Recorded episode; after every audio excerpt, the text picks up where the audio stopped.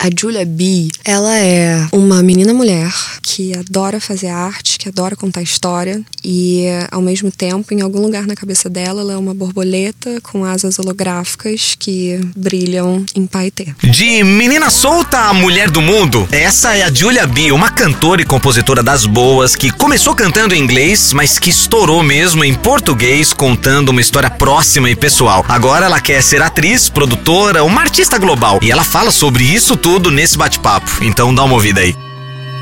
Este é um podcast Rádio Disney. Júlia. Seja bem-vinda à Rádio Disney mais uma vez. É sempre um prazer receber você aqui. Ai, tô muito feliz de estar aqui. Faz muito tempo. Já. É, pré-pandemia, eu acho. Não, a gente se falou. A última vez que a gente se falou foi na pandemia. Exato. Inclusive. Mas pessoalmente na Rádio Disney é, foi pré-pandemia que eu vim. Faz tempo. Eu encontro com você a primeira vez. Agora a gente se encontrou virtualmente. É, pessoalmente. É outra coisa, né? tete a tete, assim. Muito e aí, o que, o que, que mudou na sua vida de lá pra cá, né? Porque Nossa, foi uma loucura. Que não, mudou. não é? É foi uma loucura toda, toda, tudo isso que a gente passou, que a gente jamais imaginou que ia viver. E eu queria saber como é que foi de lá para cá para você e o que que todo esse período que a gente viveu é, influenciou na sua vida e no seu trabalho também. Cara, acho que muita coisa. Foi um fenômeno, assim, de certa forma, porque foi de 2020, né? Eu tinha, acho que 21, agora eu tô com 23, então são anos da nossa vida que eu acho que a gente tem tem a tendência a querer se desenvolver, nos encontrar e amadurecer numa velocidade um pouco mais rápida, né?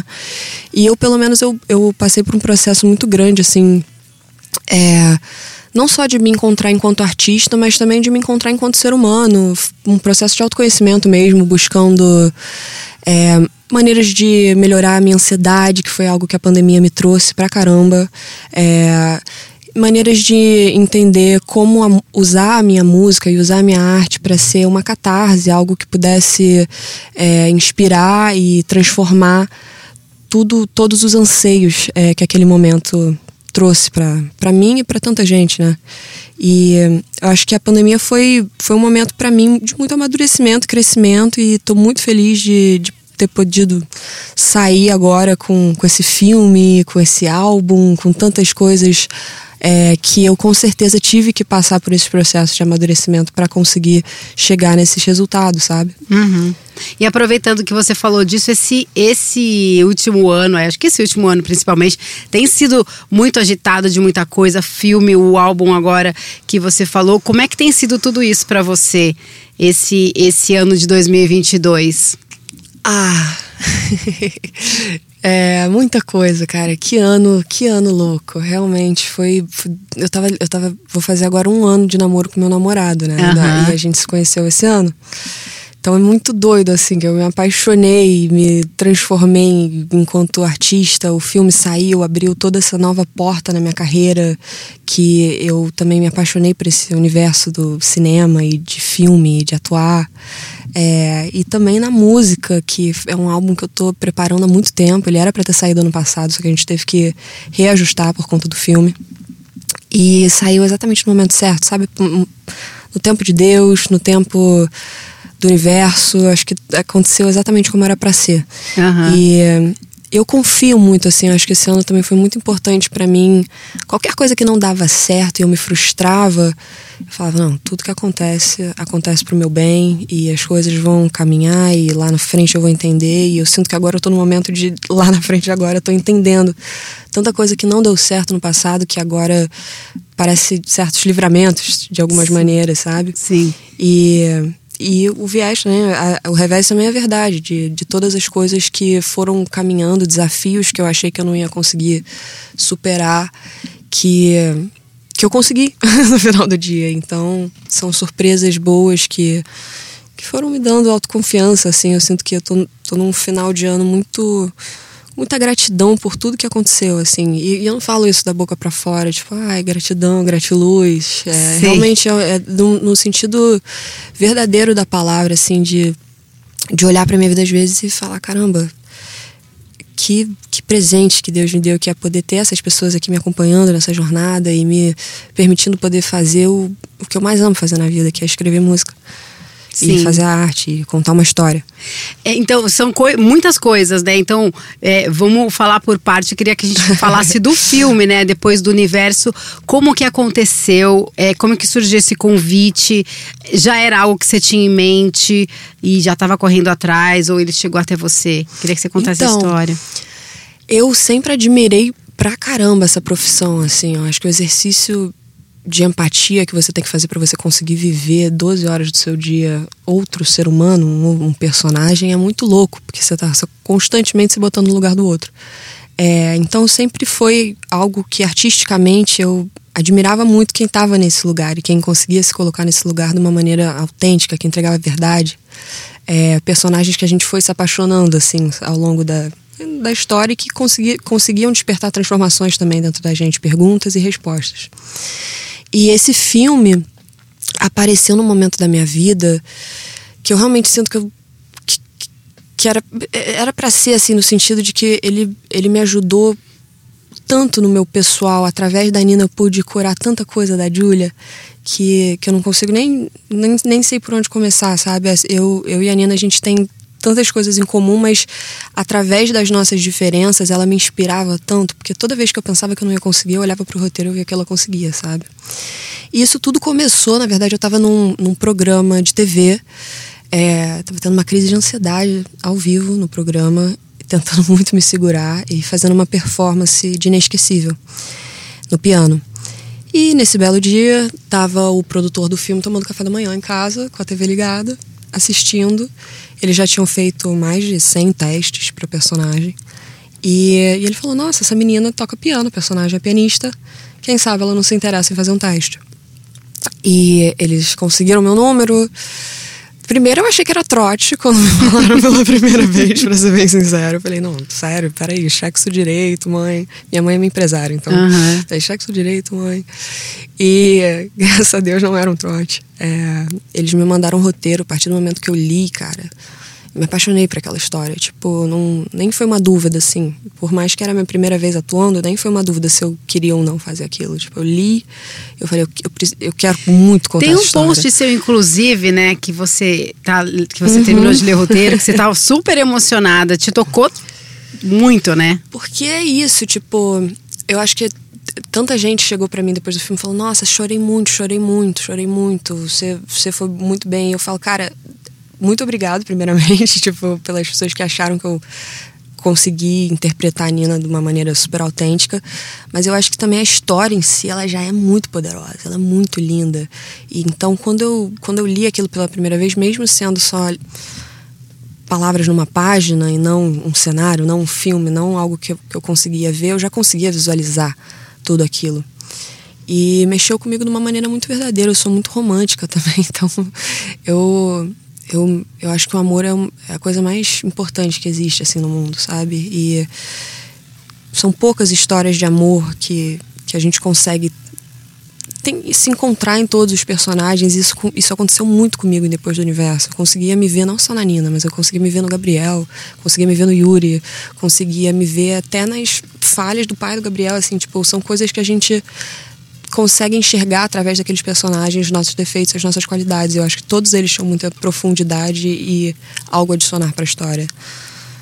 E, e, você pretende investir na Continuar? carreira de atriz? De repente uma série? Quem sabe, gente? Uma novela? Eu tô na Disney, quem sabe eles me chamam pra alguma coisa, um super-herói, uma princesa. Olha só, eu amaria fazer uma princesa da Disney, seria meu sonho.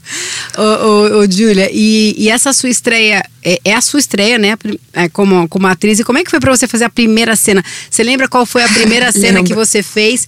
E, e como foi fazer, se você tava nervosa? muito, muito, muito, muito nervosa. Cara, na verdade, isso é uma história bem doida, porque logo antes de eu começar a gravar o filme, eu caí, eu bati a cabeça é, e fraturei meu crânio. Fui parar no hospital com um sangramento bilateral no cérebro e eles me disseram que eu ia precisar ficar 72 horas em observação, só que eu não tinha 72 horas, eu tinha 48, porque nas, nas outras 24 eu ia ter que estar tá gravando o filme. Já estava tudo certo, depois de um mês e meio de preparação, né? Então eu estava não, não esperava que aquilo fosse acontecer. Eu, inclusive, imaginei, eu ficava chorando, nervosa no hospital, pensando: será que eles vão chamar outra atriz? Será que eles vão desistir de mim? Meu Deus, você queria céu, tanto. Eu queria tanto, eu já tinha preparado um mês e meio para aquilo, sabe? Então foi muito um momento ali de muita tensão. Mas foi um momento muito importante, assim, além do, do filme também se passar no hospital, sabe? Eu, eu me encontrei numa, numa situação ali, obviamente diferente do que a personagem vive, mas um, um medo que ela passa por no filme, Sim. sabe? O medo de você não saber o que vai acontecer. E graças a Deus, tudo certo com a minha cabeça, fiquem tranquilos. Nossa, que meus susto exames isso, estão né? todos em ordem, deu tudo certo, o sangramento estancou e conseguiu naturalmente, assim, a gente não teve que fazer cirurgia, nada, graças a Deus. Porém, foi um momento ali de, de grande tensão. Por conta disso, a gente teve que reorganizar as gravações. E o primeiro dia de gravação, que ia ser uma cena numa estação de trem, que ia ser a cena da estação de trem, que ia ser o primeiro dia, acabou mudando e virou a cena da igreja. E eu tenho, eu tenho cada vez um diálogo mais fluido com Deus. É impressionante, assim, como eu, eu vou desenvolvendo essa relação de um jeito que. Que é, é verdadeiro, próximo. Eu sinto que ele é meu E brother, às vezes, né? sabe? Bem particular. Total, totalmente meu. É, e isso é muito legal, porque foge um pouco, sabe, das, dessas estruturas. E nessa, nesse momento ali, entrando na, naquela igreja, eu, eu olhei e, e depois de ter saído do hospital ainda, de poder estar viva, sabe, de poder estar ali.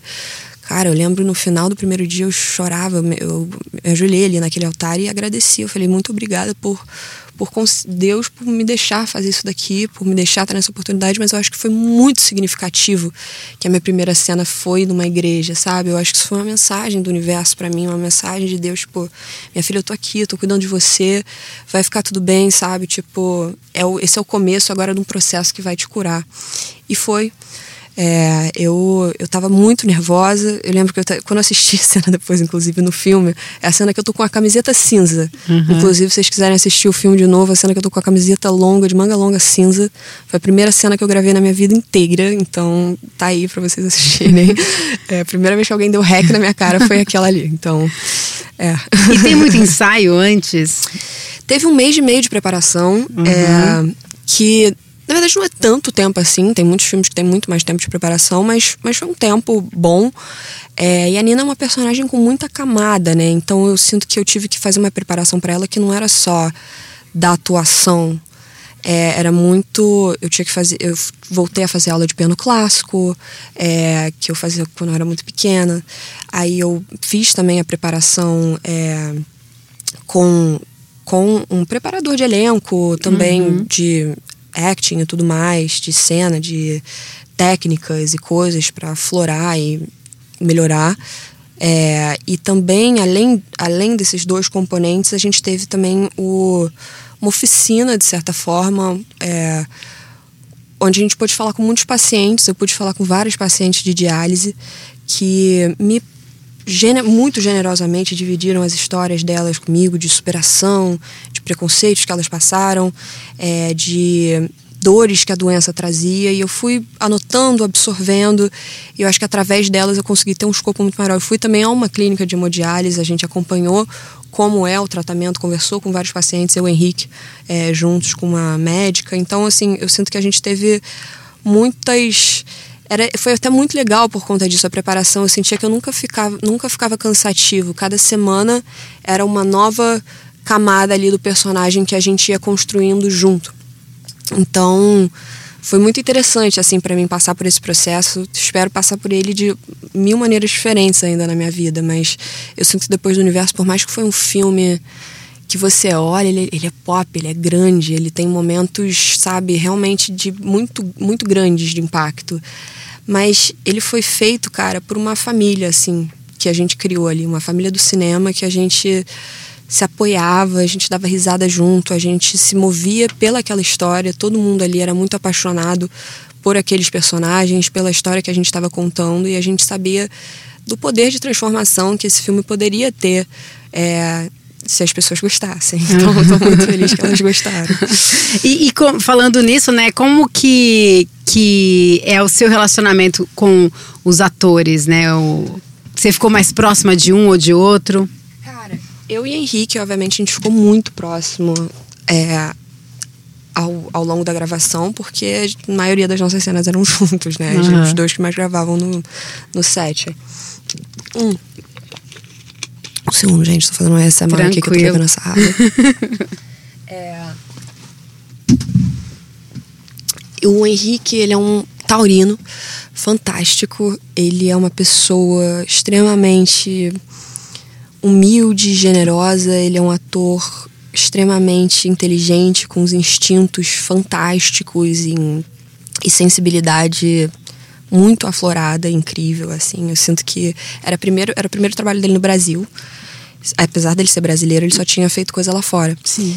Era o primeiro trabalho dele aqui, o primeiro trabalho dele em português, então, de certa forma, ele tinha vários anseios e inseguranças que a, a carreira dele não estava também num ponto de chave virando assim.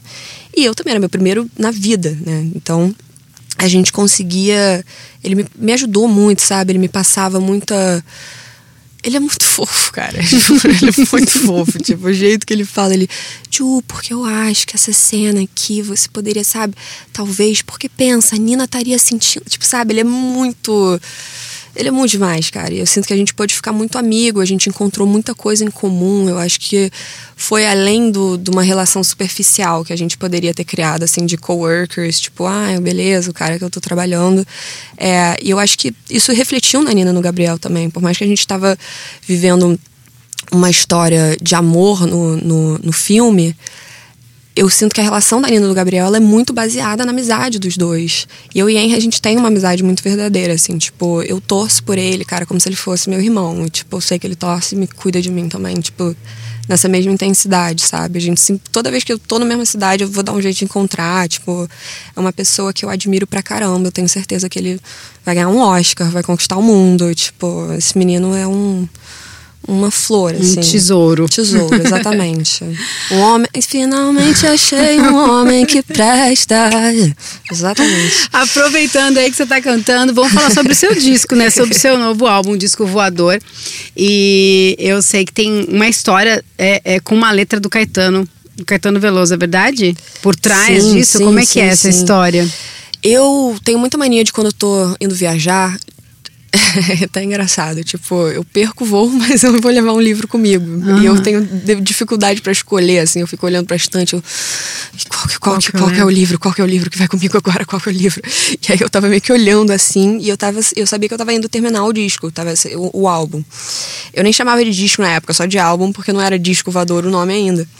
É, mas eu vi esse livro chamado Só Letra, que é uma antologia de poema do Caetano, onde é dividido por temáticas diferentes e tópicos da vida dele. Então tem uma sessão sobre a Bahia, uma sessão é, sobre tro Tropicália, é, músicas para, tipo, com nomes, sabe? Tipo, para certas pessoas. Então, enfim, vários camadas interessantes. E a último poema do capítulo da Tropicália era chamado Objeto Não Identificado. Eu falo poema porque eu tava lendo, né? Eu- não tava com a música, eu tava no modo avião, Sim. então eu não tinha Muda música. totalmente, né? Muda totalmente. Quando você tira a, a música. Totalmente. E eu acho isso demais, assim, gente que consegue trazer uma música que, que de certa forma é uma coisa que precisa de uma estrutura e uma melodia para ela ter.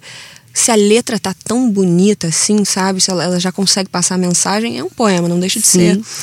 E o Caetano faz isso com uma maestria incrível, né? Ele escreveu essa música, na verdade, quem gravou foi a Gal, em 79. É, ele regravou pro disco dele, Caetano Veloso. Mas é uma música chamada Objeto Não Identificado. Que ela tem uma parte que ela fala.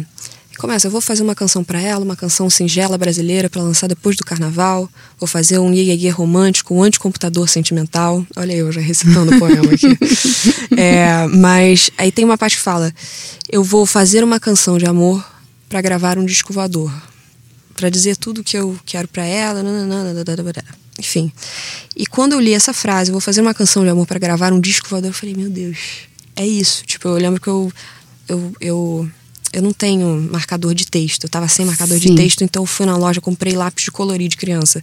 Então eu tava colorindo o livro lá. Aí eu colori, desenhei o alienígena na página, e foi aí que nasceu essa, essa síntese, porque eu- uma coisa que tava me incomodando antes de eu ler esse poema era que o disco falava muito sobre amor. E eu falava, nossa, mas só fala de amor, gente. Será que não tem um assunto mais variado para trazer para essa galera? E, e ao mesmo tempo, esse, essa frase me fez ressignificar esse pensamento, sabe? Tipo, pelo contrário, cara, eu acho que a gente tá precisando falar de amor, eu acho que a gente tá precisando de música de amor. Eu acho que esse disco ele começa acreditando no amor, ele termina acreditando mais ainda, apesar de todas. É, eu falo, o Brasil tá em festa justamente, ele começa acreditando no amor, papapá, já cai direto em FBI, o cara te fez de trouxa, entendeu? A vida como ela é.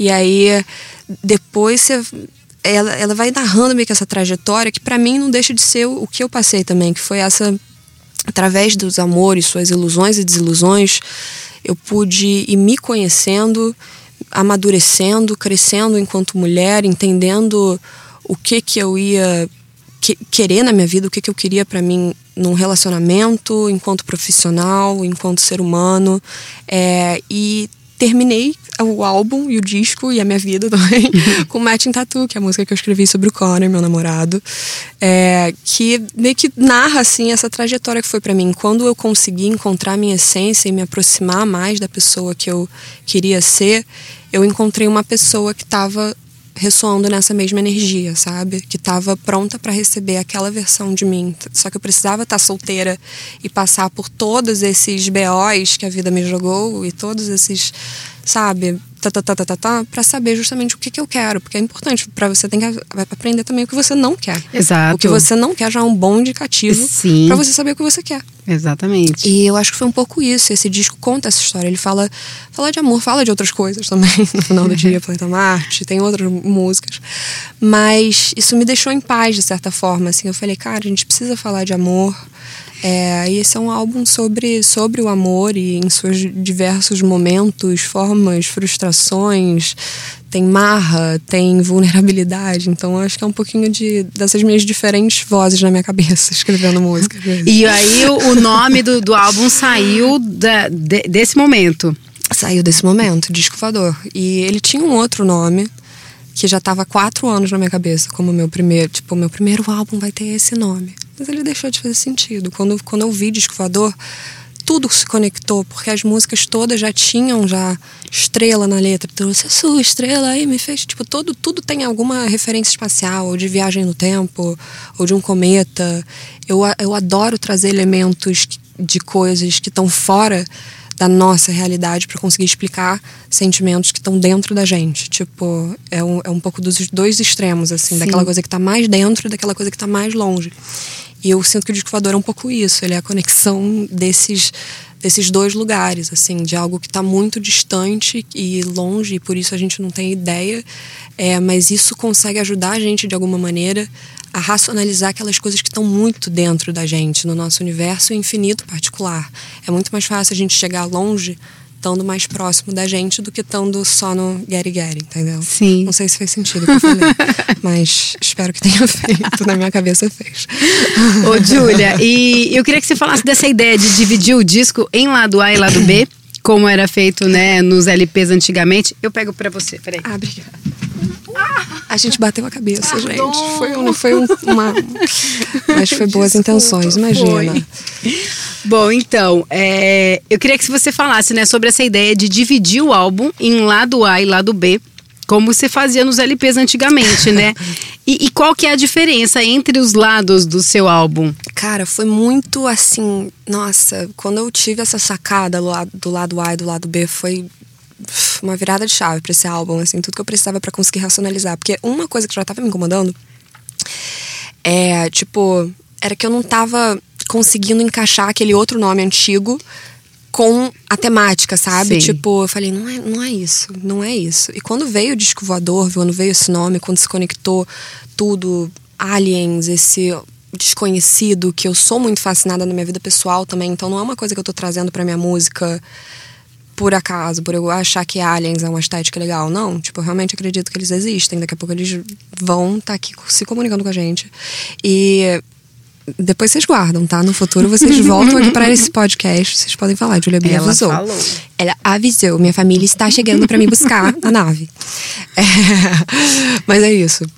Voltando, voltando, voltando à pergunta do lado A e do lado B. O lado A é o lado alien. Certo. esse lugar onde eu consegui encaixar essas músicas todas que iam nessa sonoridade mais futurística, que traziam esses synths meio espaciais e também tinham refer muita referência de disco music. Total. Uma das coisas do disco voador também, que, me, Disco. o nome era que era, tinha essa coisa do disco, de ter tanta referência disco, disco music. E também de ser. Eu, eu, eu amo disco físico. Eu sou uma, uma colecionadora de vinil. Então eu sou viciada, assim, na ideia de você conseguir dividir um projeto de uma maneira que ele desencadeie diferentes sentimentos com cada parte dele, Sim. sabe? Tipo, é como se cada parte fosse falar com uma parte diferente daquele ser humano que tá ouvindo. É, os Beatles faziam muito isso e muitos artistas que eu sempre admirei faziam isso. Então eu queria trazer isso para as pessoas de certa forma. A maneira que eu encontrei foi de fazer as músicas do lado B letra minúscula e as do lado A são todas de letra maiúscula. Então você consegue ter essa diferenciação mesmo não tendo, sabe, algo de como virar o Sim. disco de lado. Sim. Você consegue virar de lado. E são sonoridades muito diferentes.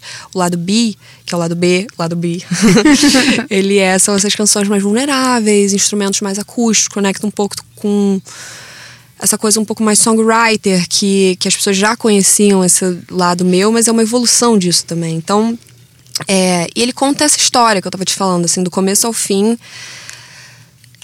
Parece que vai ficando mais maduro os sentimentos, entendeu? Tipo, realmente, tipo, você começa numa coisa muito. Ah, o Brasil tá em festa, cheio um homem que presta. E aí você, depois você passa por mil ilusões. E você vai amadurecendo, entendendo as coisas, entendendo o sentimento. Eu vou, eu vou ficando cada vez mais, mais pra dentro de mim, sabe? Sim, sim. A pessoa vai indo, de certa forma.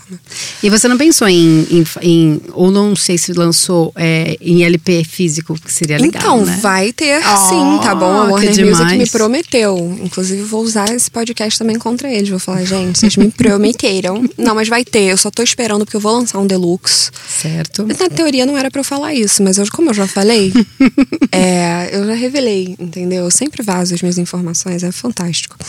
É, e tá tudo bem também, todo mundo já sabe, meus fãs já sabem, eles já me conhecem mais do que qualquer outra pessoa. Enfim, eu tô esperando esse deluxe sair pra gente fazer esse LP, sabe? Que eu acho que eu- aí eu quero mais músicas. Vai ficar maravilhoso.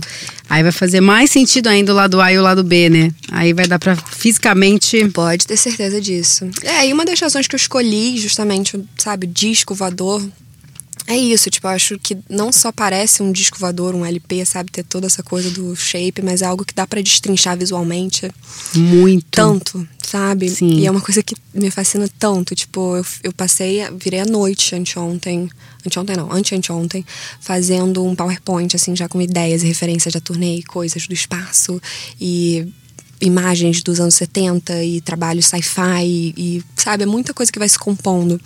E referências de muito artista e filmes e coisas que eu admiro, sabe? Então, é muito legal conseguir me inserir de certa forma nesse universo. Sim.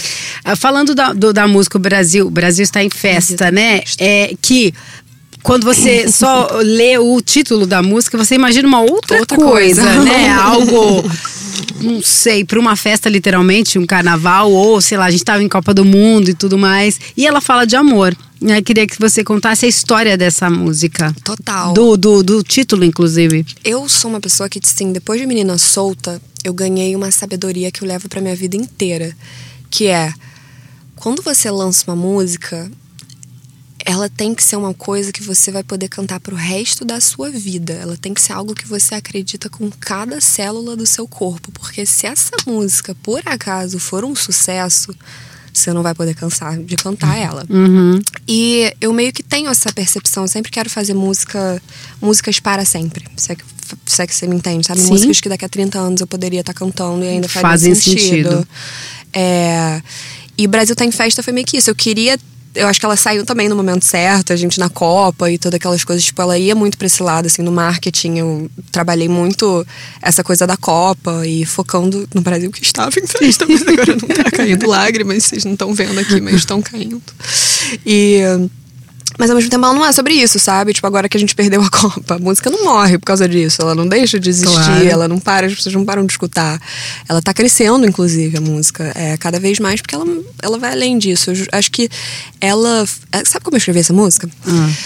Eu tava com uma amiga minha, Sofia, maravilhosa, que passou por, assim, sério, na adolescência, ela passou por umas, assim, tipo, de, de cara. Tipo, de não, não achar um cara legal que tratava ela pela oitava maravilha do mundo que ela é.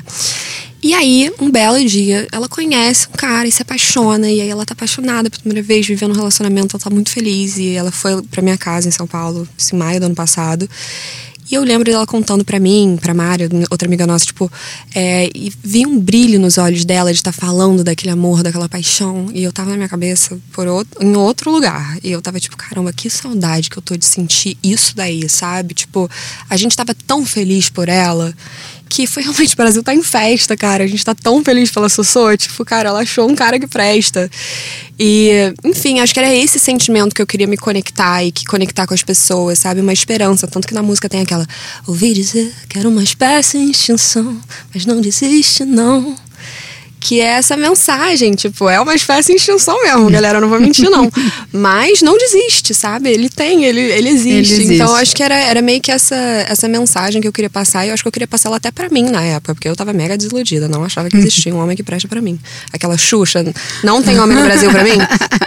É, e eu tava bem nessa vibe. Então, quando, quando a Sossô veio e me conectou com aquilo, eu mudei a minha percepção. E eu acho que foi, de certa forma, também como que eu consegui atrair o Connor na minha vida, eventualmente, sabe? Uhum. Tipo, eu, eu, eu fiquei com saudade do amor. E o amor a gente se fecha tanto, eu vejo a minha geração cada vez mais se fechando pro amor e tendo deixando o ego entrar na frente e o orgulho e coisas que não valem a pena a gente perder tempo. Tipo, à medida que o tempo vai passando, a gente percebe que a gente perdeu tanto tempo protegendo um ego que não precisava, sabe? Através do amor, através do diálogo, a gente conseguiria ter resolvido aquela coisa, mas a gente preferiu se proteger do que se arriscar a ser machucado. Sim. E eu sinto que muita gente tem essa essa mentalidade hoje em dia sem querer. Eu acho que muita, muita gente fala traumatizada de, de tal situação, tal situação. Então eu acho que esse, essa música e muitas músicas nesse álbum são meio que para conversar com essa galera, falar tipo, ei, já tive aí, sei como é, mas acredite no amor, vamos lá. Tipo, então, um aproveitando que a gente tá motivacional. É, aproveitando que a gente tá falando aí desse brilho que você sentiu da sua amiga, que finalmente você encontrou, né? Queria falar, podemos falar dele um Lógico. pouquinho? É, Imagina, é, eu adoro falar dele. É, então, eu queria falar que você falasse desse lado que ele tem de trabalho voluntário, de missões de paz e, e, e ele tá envolvido em várias causas ambientais e tudo mais. Como é que é isso, né, para você? Ele é uma pessoa extremamente, assim, incrível. Tipo, óbvio que eu vou falar isso, mas é que ele é, é, além, sabe? Ele é realmente um homem que presta, no sentido de ser um cara, mano, que tem empatia, que ele pensa muito mais nos outros do que nele, ele tá sempre movimentando. E a vida dele, da família dele, a mentalidade dele foi sempre, cara, a gente teve tudo e a gente tem tudo pra gente conseguir aprender e dar nosso melhor com todo o nosso privilégio e transformar. É, coisas, situações e poder dar de volta para o universo tudo que ele, que ele deu pra gente, sabe? Eu acho isso muito muito incrível, assim, é uma coisa que é muito inerente a ele, sabe? Você vê que não é, não é algo que ele tenta ser, é algo que ele é. E ele também está se formando agora em direito e ele quer ser advogado ambiental, então ele quer trabalhar em causas defendendo o meio ambiente e pessoas e contra grandes empresas e sabe essa essa é a vontade da vida dele é poder ter um trabalho onde ele vive ajudando pessoas a em certas situações, sabe? Não, e só além de. Vai, vai além disso também. É algo que ele, ele foi. É, ele foi para a guerra da Ucrânia nesse, nesses últimos meses. É, agora ele ficou três meses lá. E foi muito difícil pra gente, mas eu sabia que era algo que ele tinha que fazer porque eu quando ele me, fa me falou, ele, eu fui a única pessoa que ele contou que ele estava indo. E quando ele me falou, a, eu via que aquilo era algo que ele precisava fazer pro coração dele, uma uhum. missão, uma, um chamado, um propósito. E eu respeito muito isso. Eu respeito muito uma pessoa que vai e faz algo porque ela acredita naquilo. E ele acredita na democracia, e ele acredita que é no bem e no mal e que algo errado estava acontecendo. Então ele falou: Eu não consigo, em sua consciência, tendo 1,94m e 28 anos, passar minhas férias bebendo a perol na praia, sabendo o que está acontecendo, sabe? Sim. E e eu admiro pra caramba. Eu acho que a admiração é uma das coisas mais importantes num relacionamento. E eu vejo, assim, o homem que ele tá se tornando já desde que eu conheci ele para agora. Tipo, é surreal como a gente se alimenta e como a gente se ajuda e como a gente quer fazer o outro crescer, sabe? Tipo, ele também, tipo, ele me, me pegou num, num momento da minha vida meio em limbo também, em buscando decisões. Eu estava indo para Miami fazer música em espanhol, é, o filme estava sendo editado ainda, não tinha saído, o álbum ainda não estava pronto, então tinha muitas coisas acontecendo. Eu não estava no momento que eu tô agora. Então ele vê também tudo que aconteceu através do filme. É, ontem eu estava na performance, ele assistindo lá em casa, mesmo estando em semana de prova, tipo, mandando vídeo, você tá linda, nananana. Tipo, ele ah, Vocês estão no mesmo momento, assim, de tá... crescimento, de descoberta, né? É, de... eu acho que apesar da gente ter é, uma vida completamente diferente, a gente se complementa num, em jeitos muito muito agregadores mesmo, sabe? Tipo, eu vejo, ele me quer eu, através dele eu tipo vejo a minha melhor versão e eu quero estar mais perto dela e ele sente a mesma coisa comigo então é muito incrível e como assim. é que assim. rolou esse encontro de vocês dois sendo de Cara, universos tão diferentes foi muito louco assim na verdade eu conheci por acaso a irmã dele porque eu peguei um voo é, e fui para Tulum e aí eu conheci uns amigos dela lá e aí a gente se conheceu numa festa no México, tipo, muito aleatório. Aleatório, total. Tipo, muito aleatório. tipo, não era pra eu ter, ter acontecido, sabe? Uhum. E, e aí ele já meio que, tipo, eu, aí ela me falou dele, aí ele sabia quem eu era, eu sabia quem ele era, e aí uns outros amigos também falaram. Eventualmente chega, a gente se segue no Instagram. Aí começou aquele flerte de Instagram, DM, responde story, uma coisa ou outra. Aí eu, que não sou boba nem nada, já tinha mandado aquelas: Ah, Instagram é muito ruim, toma meu WhatsApp. é. e aí, Instagram é muito ruim, toma meu WhatsApp. E aí eu mandei meu WhatsApp, só que ele não me mandou mensagem. E eu já. Isso é inteligentíssimo. E eu já leonina frustrada, que ele também é leonino, então ele entende como é o rolê. É, e aí, quando eu bati a cabeça, voltando àquele ponto, quando eu bati a cabeça, eu postei um negócio, ele viu. E aí, finalmente, ele me mandou um WhatsApp falando: Hi, it's Connor. É, espero que esteja tudo bem com a sua cabeça e tal. Tipo, vi que você caiu. E, e foi daí que a gente começou a conversar. Então, tipo, foi surreal, porque eu lembro assim. Nossa, e a gente não, não conversava só, tipo, eram cartas de amor que a gente mandava um pro outro. Às vezes a gente ficava três dias sem falar. Tipo, às vezes era três dias sem responder, mas quando a gente respondia, não é que era. Ah, haha. Emoji, emoji. sticker. Não, era tipo 100, Testando. 150 mensagens, tipo, destrinchando nossos traumas e nossas vitórias e a nossa personalidade. E a gente foi virando o melhor amigo pelo WhatsApp. E eventualmente eu já sabia que eu tava completamente apaixonada por ele. em janeiro a gente já não tava aguentando mais, ele já tava pensando em vir pro Brasil. O menino já tava tentando arrumar algum compromisso no Brasil para tentar vir pra cá. E eu falei, não, calma, nananã. E aí eu falei, tô indo pra Los Angeles. Eu também tentando horrores arrumar um compromisso em Los Angeles. Consegui. é. E aí fui. Eu falei, não, tô indo a trabalho.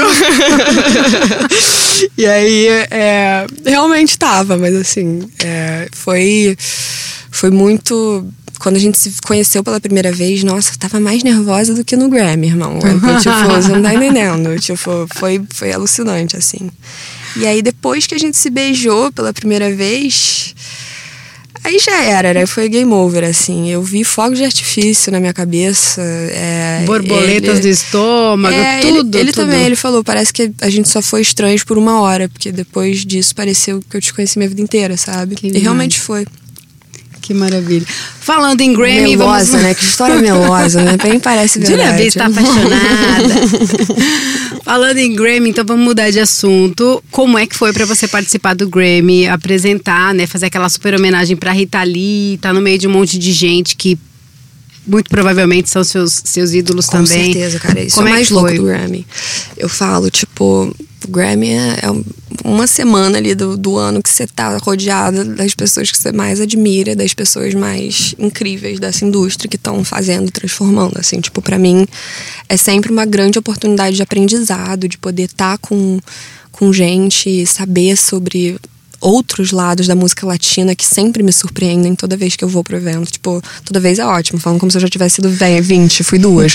Mas assim, é, porque foi meu segundo ano agora, por, por conta desse, desse convite que eles me fizeram pra para cantar e fazer essa homenagem para Rita Lee. Fiquei com muito medo no começo que eu falei, gente, como é que você canta Rita Lee? Uhum. Tipo, não dá para fazer melhor que ela, não, não, não, mas depois que eu entendi que era uma versão e era a minha versão da Rita Lee, eu encarei realmente como uma homenagem e, e saber que ela estava envolvida no projeto também, que ela estava animada, super feliz com são muito, foram muitas mulheres incríveis. Eu, Luísa Sonza, Manu Gavassi, Agnes Nunes, Paula Lima, sob a direção do Zé Ricardo, que também é pessoa fantástica. É, e foi incrível assim, a gravação das sessions. Eu amo Caso Sério, é uma das minhas músicas preferidas de todos os tempos. E Doce Vampiro é uma música dos meus pais, então tipo, foi uma dupla homenagem ali para os meus pais e para Rita e para mim também de ter aquilo guardado. É, e aí o Grammy me convidou para apresentar o, o, o prêmio para Rita lá em Las Vegas. E obviamente eu fui, né? Não se diz não pra nem a Rita nem pro Grammy. e aí eu fui. E foi um sonho, assim, tipo de. Nossa, eu tava nervosa também apresentando, assim, tipo, é, mas é isso, você tá. Foi muito emocionante o evento, porque você meio que conta, você vê artistas como Rita Lee de outros lugares também, sabe? Tipo, Sim. não a Rita Lee do Politolico, mas tipo, sabe, assim, pessoas, artistas que, que já conquistaram na história de países. São coisas que o Brasil, por não consumir tanta música em espanhol, que a gente não foi muito exposto é, para. É, é. são poucos os casos de artistas latinos, sabe, que conseguiram uma Shakira da vida, RBD. Uhum. É, então, eu acho que foi muito ah, incrível se poder entender tipo todos esses lugares, essas histórias, entender como que isso influenciou a música e o que que aquela pessoa teve para adicionar na história, por que que o Grammy respeita essa pessoa. Fora que o evento é, é muito legal também. Esse ano teve muito brasileiro lá, tava Lude, é, tava Luísa, é, o João, Thiago York, Anitta. E é muito louco, assim, tipo, do nada você tá numa balada com essa galera. tipo, uma, uma noite do ano que isso acontece, assim, pelo menos para mim.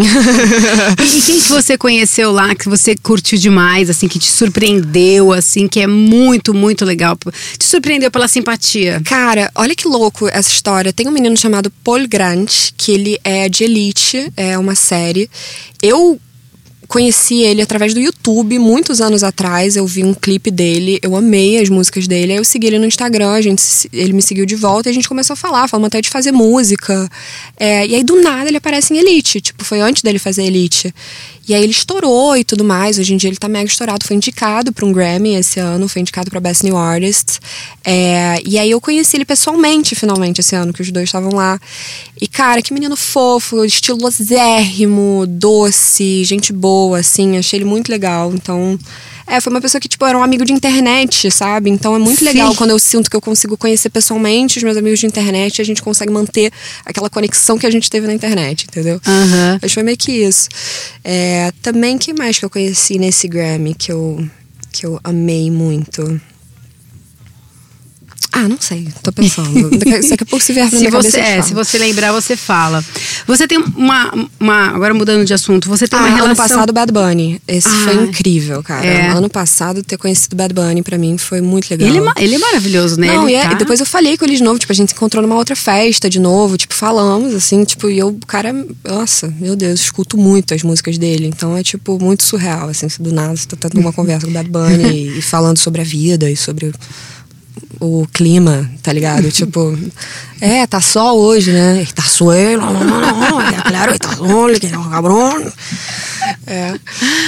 É, Julia, você tem uma relação próxima com os seus fãs, Muito. né? E você, o quanto eles é, influenciam no seu trabalho? Cara, na sua música? Mais do que eu queria. Não, mas porque assim, eu eu vejo eles como, tipo, eu lembro é que é, é muito, pouco se fala sobre isso, tá? Mas eu lembro no começo da minha carreira, quando era eu mais dois seguidores, tipo, quando, quando essa gente foi chegando e esses fã-clubes, essas pessoas, tipo, era um choque para mim, sabe? Que alguma pessoa ia, ia dedicar o tempo dela para abrir uma conta se dedicando para mim. Isso para mim era um choque. Então eu criei uma conexão que eu falava, muito obrigada, sabe, por admirar meu trabalho, porque eu sei que que, que é ser fã de uma pessoa, você, você ter o trabalho de criar aquele conteúdo e os edits que eles fazem, gente, aquilo tudo dá muito trabalho, sabe? Então, tipo, vem de um lugar muito genuíno, vem de um lugar deles exercendo a criatividade deles através da sua imaginação também. Eu sempre meio que enxerguei a nossa relação como isso. É, e, nossa, como teve alguns que chegaram muito no começo, tipo Vitória, Felipe, Bruna, Matheus. Você conhece pelo nome. Carol, conheço pelo signo, amor. Tipo, você não tá entendendo. É, é, eu, eu tenho uma relação com eles que eu meio que já sei. Tipo, sabe, a Bruna, nossa, já dei muita bronca nela por causa de boy. Tipo, Jesus Cristo. Tipo, eu falo, Virar. Viraram amigos. E, exato. Eu, eu sinto que eles são meus amigos, sabe? São pessoas que, porra, estão é, lá apoiando meu, meu trabalho genuinamente, que, que, que, entendem as minhas letras porque elas sentem aquelas mesmas coisas que eu. Então, tipo, a gente se conecta num ponto muito real. É, e é muito legal, assim, tipo, parece que é sempre uma, uma zona. Inclusive, eu contratei é, já dois fãs meus, é, porque eu falei, cara, eles estão fazendo um trabalho, tipo, surreal. Eles estão fazendo design, eles estão postando notícia. O, o, o Felipe, que foi esse foi que eu contratei, ele que me contou que eu fui indicado ao Grammy. Ele sabia antes de qualquer pessoa. Tipo, ele me ligou pra me contar que eu fui indicado ao Grammy. Tipo, meu fã sabia. Ele tava fazendo suas relações públicas. Mas, mas ele é essa pessoa que ele tá ligado sempre na tomada, 220 volts, sabe? Tipo, isso para mim não tem preço você saber que uma pessoa, sabe, tá lá por você dessa maneira, que, que quer que sua carreira dê certo dessa maneira. Tipo, eu não eu, eu, eu sinto amor pelo Lip de uma maneira hoje que, porra, é minha família, não é, não é só meu fã, minha família. Uhum. E eu, eu, eu tento sempre conectar com os meus fãs nesse lugar. Eu nunca quero só tirar uma selfie, sabe? Se eu tenho tempo, se eu posso, eu quero, pô, sentar ali, conversar, quero que a pessoa destrinche para mim, conte, até porque são através dessas conversas com pessoas que vêm de lugares diferentes e de contextos diferentes que eu consigo ter inspiração para escrever. Então é necessário para mim mesmo, assim. Eu no Lyric Challenge que eu faço na, na, no meu Instagram, eu abro uma caixinha de perguntas e, e peço para as pessoas mandarem as histórias. Impressionante como através dali elas conseguem dividir um negócio, um trauma na vida, uma coisa, uma vulnerabilidade muito grande para elas, mas elas se sentem confortáveis dividindo aquilo comigo. Isso é um presente para mim. Então. Isso acaba virando, é, influenciando diretamente na sua, nas suas composições. muito né? diretamente. As composições. É, Louco, por exemplo, é uma música que eu só lancei porque a Vitória, irmão. A Vitória ficava todo dia me mandando mensagem: Júlia, por favor, lança louco, por favor, lança louco, todo, por favor, lança louco. Eu escrevo, falo até hoje, falo, gente, esse louco está tá lançada pela insistência da Vitória. Se não fosse por essa mulher enchendo meu saco falando pra lançar essa música, que eu tinha vazado um pedacinho, desistido de lançar, anos depois ela continuava me cobrando. E aí eu lancei finalmente, foi um sucesso. Então, obrigado, Vitória. que bom que meus fãs influenciam minha arte também. Né? Sim, né? porque às vezes eles estão enxergando de um outro lugar que você não está, né? É... Um, um, outro, uma outra perspectiva. Exato, eu acho que às vezes eles veem além das suas inseguranças, sabe? Tipo, eles não Sim. sabem as coisas que estão te prendendo ali, eles só veem o bom e o que tá certo. Então, tipo, é muito legal poder falar com eles e, tipo, saber. Você ganha confiança, sabe? Sabendo que você tem pessoas ali te apoiando. Quer que ligue o ar? Não, tô tranquila. Então tá bom. Ô, ô Julia, e a sua família influencia no seu trabalho? Sua família mesmo, de sangue? É, minha mãe, nossa, muito. Minha mãe trabalha comigo, minha mãe é minha empresária, né? Sim. né? Então acho que não tem como ser mais influenciar no trabalho do que isso. A gente trabalha junta 24 horas por dia ali ligadas e é, ela transformou minha carreira, assim. Tipo, ela é a pessoa que mais me defende em tudo.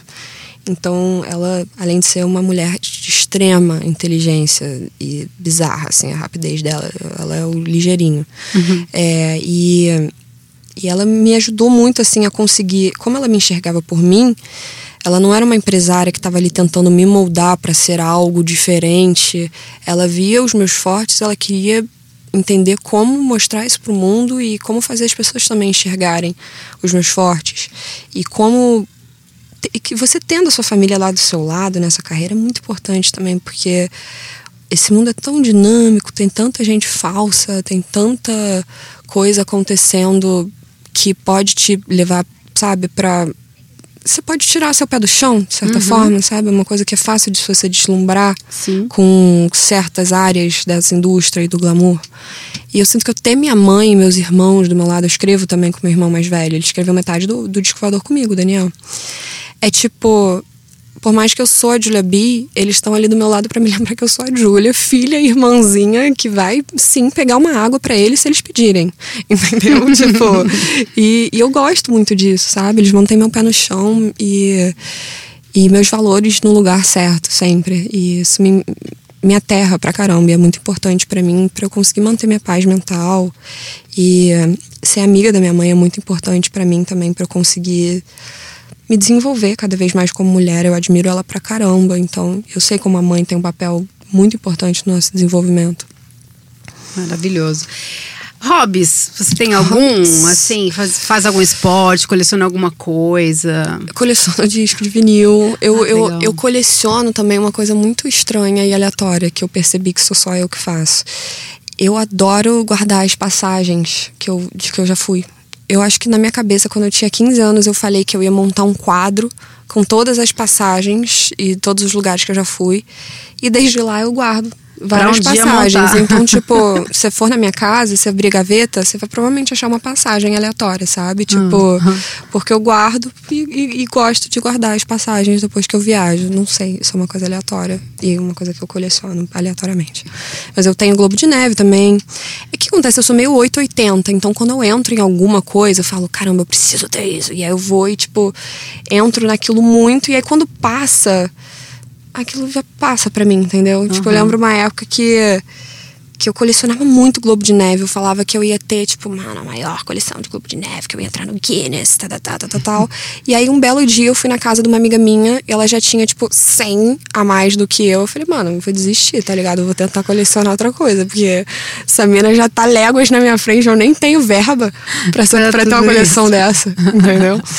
Mas os discos, é, os discos é uma paixão mesmo, o disco de vinil. É uma paixão, cara. Eu amo a textura, eu amo o som, eu amo você ter que levantar da sua cadeira para ir lá trocar de lado o negócio. Tipo, acho que te traz pro presente de certa forma que às vezes quando você bota a música no iPhone você não tem essa mesma você, relação, é, sabe? Tipo, exatamente. Tipo, você não pode dar um skip num disco de vinil. Tipo, nossa, eu sei porque tem um, um disco meu do, do Beatles tem uma música que eu não gosto. Uma. Aí pra eu dar skip naquilo ali, tem que escolher a agulhinha na ponta certa. E tipo, é mó rolê. Aí eu só deixo a música Aí você ouve ela, a, ouve Escuta. a música mesmo assim. Exato. e é isso que acontece.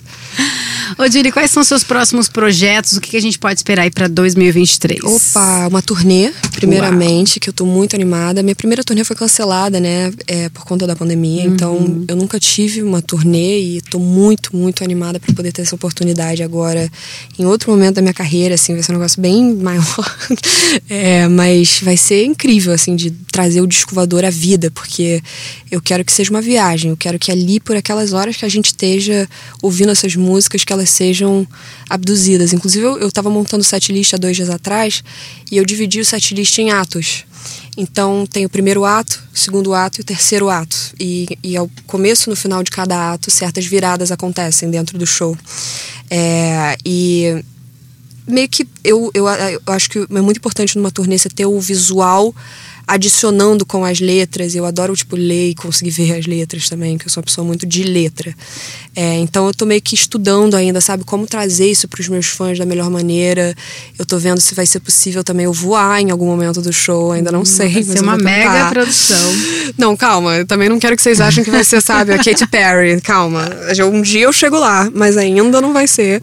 Mas eu tô, tipo, buscando, sabe, exatamente isso, tipo, soluções criativas e maneiras criativas. Eu acho que luz também é uma coisa tão importante em torneio, tipo, através de luz você consegue contar tantas histórias de uma maneira criativa e imprescindível. Então, tipo, eu tô buscando, sabe, fugindo da mega produção, tipo, entendendo como que eu posso ser criativa e buscar, tipo, aqui para trazer essa experiência que leve as pessoas para esse outro planeta, esse outro universo. Primeiro ato são muitas das músicas mais de amor e fala sobre amor, eventualmente a gente chega em ilusões. O segundo ato é sobre autoconhecimento e aceitação, e são as músicas mais que botam a mulher nesse lugar do de, sabe? Acorda, né? Exato, que é aquele, aquele hello, querida. Uhum. É, e também as músicas mais vulneráveis, que passeiam por lugares do meu sentimento, que, tipo, é, é como se o ato 2 fosse dentro do meu quarto, sabe? Tipo, a gente, eu, eu tô ali dentro do meu quarto mostrando essa música pros meus fãs. E aí, por último, também sem querer dar muitos spoilers, é, vai ser as minhas músicas. É como se a gente tivesse realmente aterrissado em outro planeta. E o show acaba com a Julia B sendo abduzida. é isso. Já tem uma previsão de data? Cara, é, eu tô pensando no final de março para começar essa turnê, porque eu agora lancei o álbum, tô terminando o Deluxe, é, e tem toda uma preparação. Eu também vou começar com dançarina pela primeira vez na minha vida, né? Eu quero muito é, entender como coreografar de uma maneira que seja autêntica para mim é, de como trazer, sabe? Eu acho que o disco music também proporciona tantos movimentozinhos uhum. mínimos, uma coisa meio Xadê, Bonnie M, uhum. é, que que são muito interessantes para mim. Então eu quero explorar aí enquanto artista e evoluir. Tô sempre buscando isso. E depois eu falei que eu vou ou não me chamo de Lebi, mas eu vou gravar algum projeto de cinema ou de série, alguma coisa eu vou gravar no que vem. Ou não me chamo de Lebi, tá? Temos Ainda muitas, não sei o que que é. muitas Julias, Julias Bis o ano que vem, né? Espalhadas. Com certeza, sempre. E pra gente fechar, Julia, é, se te perguntarem hoje quem é a Julia B, Olha. O que você responde? a Julia B, ela é uma menina mulher que tem 23 anos, que adora fazer arte, que adora contar história. E ao mesmo tempo, em algum lugar na cabeça dela, ela é uma borboleta com asas holográficas que brilham em paetê.